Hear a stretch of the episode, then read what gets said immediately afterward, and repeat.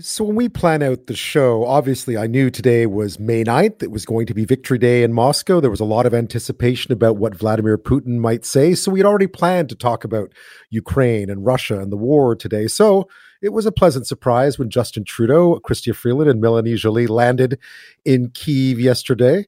A pleasant surprise because we had people already lined up to talk about it.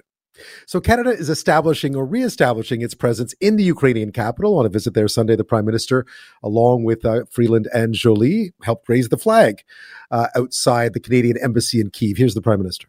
So to be there with our ambassador, uh, not just to raise the flag, but to uh, reopen the embassy, she'll be uh, there working uh, every day from now on, is an important symbol, not just of Canada's steadfast friendship with Ukraine but of the incredible resilience and heroism of the Ukrainian people who ensured that this city did not fall.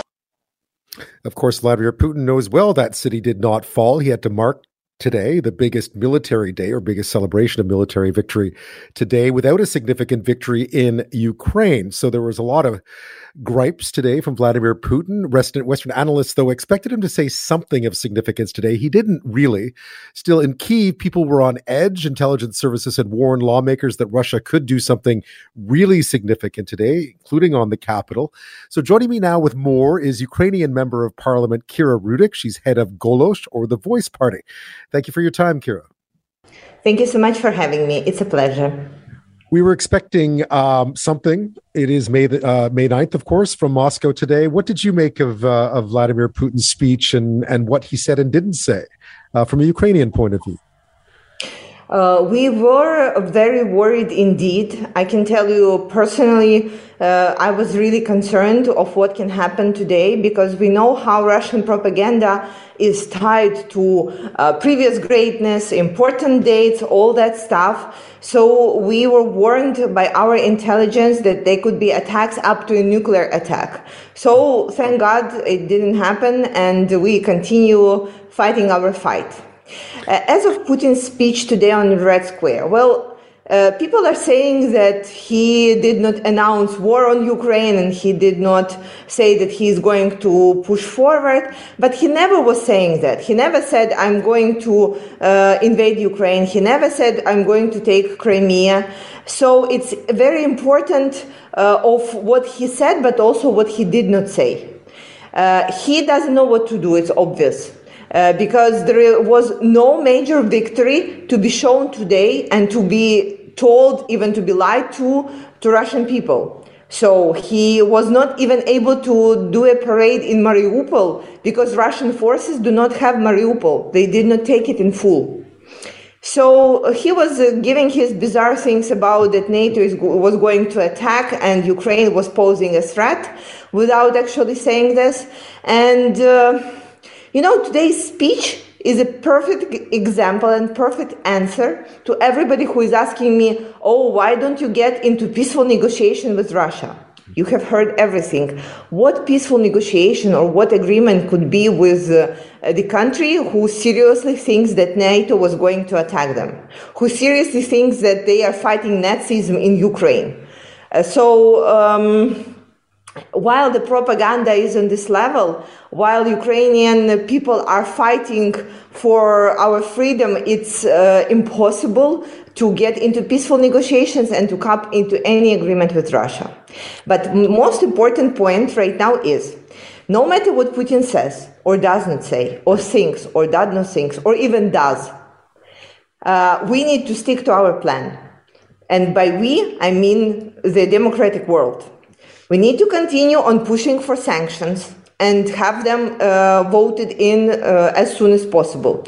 We need to continue getting Ukraine uh, modern weapons and they are coming, but they need to come faster, and we need more. We always need more. Just answering your your potential question on that, always need more weapons because we are fighting every single day. We need to make sure that we are acting as a united front So, may, uh, so push the other countries uh, that are not involved right now the, to make sure that they will not become new markets for Russian gas and oil.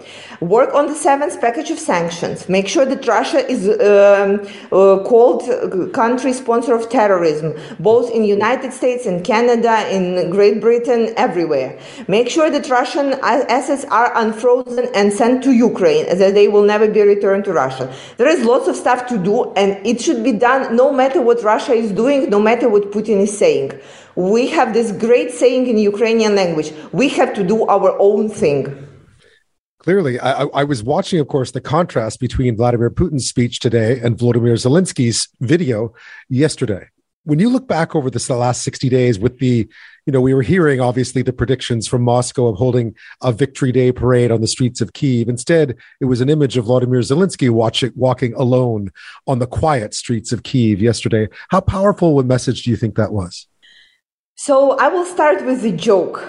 Uh, you know, there, uh, it was uh, on the internet at the most uh, hard days when Russians thought that they would take Kiev a couple of uh, like uh, two months ago.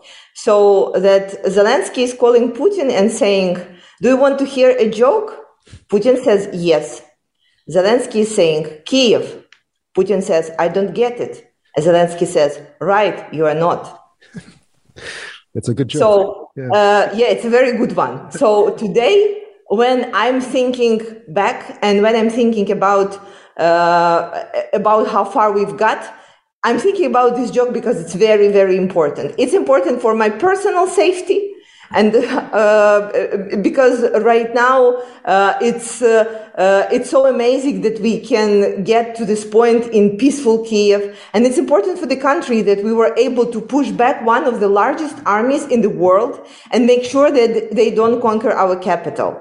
And though it was their obvious aim, and um, I agree with President Zelensky that that Russia cannot usurp uh, the victory day for the victory in Second World War, but most important that we need to have our own victory day. I'm actually co-author on the legislation to to remove um, today as like a, as a national holiday, and I'm sure that soon we will have our own day to celebrate because uh, um, you know after Second World War, the world was saying never again.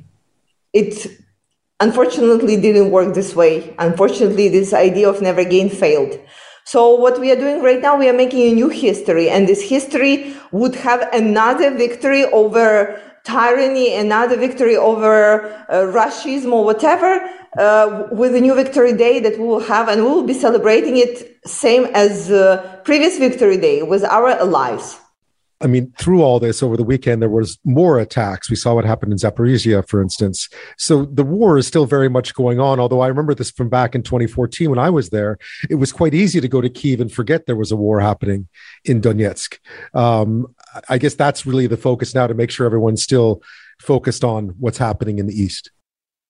Well, uh, the difference between now and 2014 is that it's uh, three to four times in uh, air raid sirens in Kiev, three to four right. times a day. And you have to go to the bomb shelter and you have to uh, stop at the block posts that are mm-hmm. everywhere around the city. So the war is still here. We know that we are trying to live our lives and uh, support our army and make sure that we push for the victory everywhere in the western cities, in the uh, in the capital, everywhere. But while we don't have the air force protection systems, there is nowhere in Ukraine where we can feel safe. And you have seen the attacks on the far western parts of the country. Uh, we uh, have had attacks on Kiev just uh, last week. And today, after Putin's speech, there were attack on school in uh, Donetsk region. And we still don't know how many children are injured right now, but um, it continues and it's here and it's, it's honestly everywhere speaking with Kira Rudik, Ukrainian MP and uh, the head of the political party of Voice, uh, Golos, in, in Ukraine. Uh, Canada's Prime Minister, along with our Deputy Prime Minister and Foreign Affairs Minister, were in Kiev yesterday uh, on Sunday. And I'm going to ask Kira about uh, the importance of that after this. I'm back with Kira Rudik, Ukrainian MP and a leader of the political party uh, Golos or Voice. We've been speaking about uh, Vladimir Putin's May 9th speech, Victory Day speech, uh, and some uh, legislation that she's co authored that, in fact, would no longer recognize May 9th as Victory Day in Ukraine, but save that day for victory uh, over Russia uh, eventually uh, when that's announced. Akira, our prime minister was there yesterday. Justin Trudeau went uh, went to Ukraine, uh, went to Kiev after much pressure to do so. How significant was that visit? Do you think yesterday, along with uh, with the first lady Jill Biden was there too? U2 was there, so lots of folks there. But I would ask you about the Canadians. Well, we all admire Justin Trudeau, you know that. So it was, uh, on a personal level, it was an amazing to know that he is visiting us. But um, altogether, all those visits, they were the signs that Ukraine is getting the support of the whole democratic world. This support does not go down and does not uh, decrease. That there is no uh, Ukraine fatigue and that the whole democratic world is behind us, united and making sure that we will get more and more uh, means to win this war, more and more means to push Russians back. So uh, Prime Minister Trudeau was here not only to shake hands and visit Bucha and Irpin and see the atrocities by his own eyes. He also announced an additional support uh, to Ukraine, financial, military, and sanctions. He also um, is one of the people who are spearheading the uh, two important legislation. Is uh, one of it is recognizing Russia as the country sponsor of terrorism, mm-hmm. critically important for uh, the countries who are not involved in supporting Ukraine to uh, to know that the economic relations with Russia would be toxic. And second is recognizing uh, what is happening in Ukraine genocide. It was voted in um, Canadian Parliament, but uh, we need to continue pushing on this matter because uh, it um, uh, Canada being the leader in this uh, is uh, putting a pressure on United States and United Kingdom and European countries to do the same. And uh, of course, I'm extremely grateful for uh, for this visit. Um, it it was a pleasure. It was a real, real pleasure. It's important, obviously, though, that leaders go to Bucha, that leaders go to Irpin, that go to see where the destruction was. I imagine. You know, I think in Bucha and Irpin there was so many international leaders and presidents and prime ministers, and every time they coming in, they are looking and saying, "No way, this is happening in 21st century, in in the democratic country in the center of Europe." And this is what I want all of them to understand: that the war is real, that people are suffering here. Real it's not a picture on tv or just like a list of of uh, things on the paper. It's a real uh, damage that's being done. It's a real atrocities that being committed. And it's another additional point to say that russia needs to be stopped. I haven't seen actually any politician who wouldn't be crying when, when they see the mass grave where with their children and uh, destroyed houses and uh, and bombardments like in really in Second World War and talk to the refugees and talk to the people who were under on under the occupation and talk to the women who were raped by Russian soldiers. You just cannot process it. It stays with you forever. It stays with you, reminding you every single day. This is exactly what we are fighting to not be repeated. This is a real never again. This is what they, they, they will carry it after the visit and they would know to push forward. They would know that somewhere far in the east, in Donetsk, in Luhansk, in Mariupol, in uh, Kherson, in uh, Zaporizhia region, there are people who are suffering the same atrocities we just don't know about just yet. There are areas of Ukraine that are destroyed exactly the same way as Bucha and Irpin were destroyed. And what is happening in Mariupol, we even don't, we even cannot imagine, but at some point we will be able to see, and it will be another come and see point.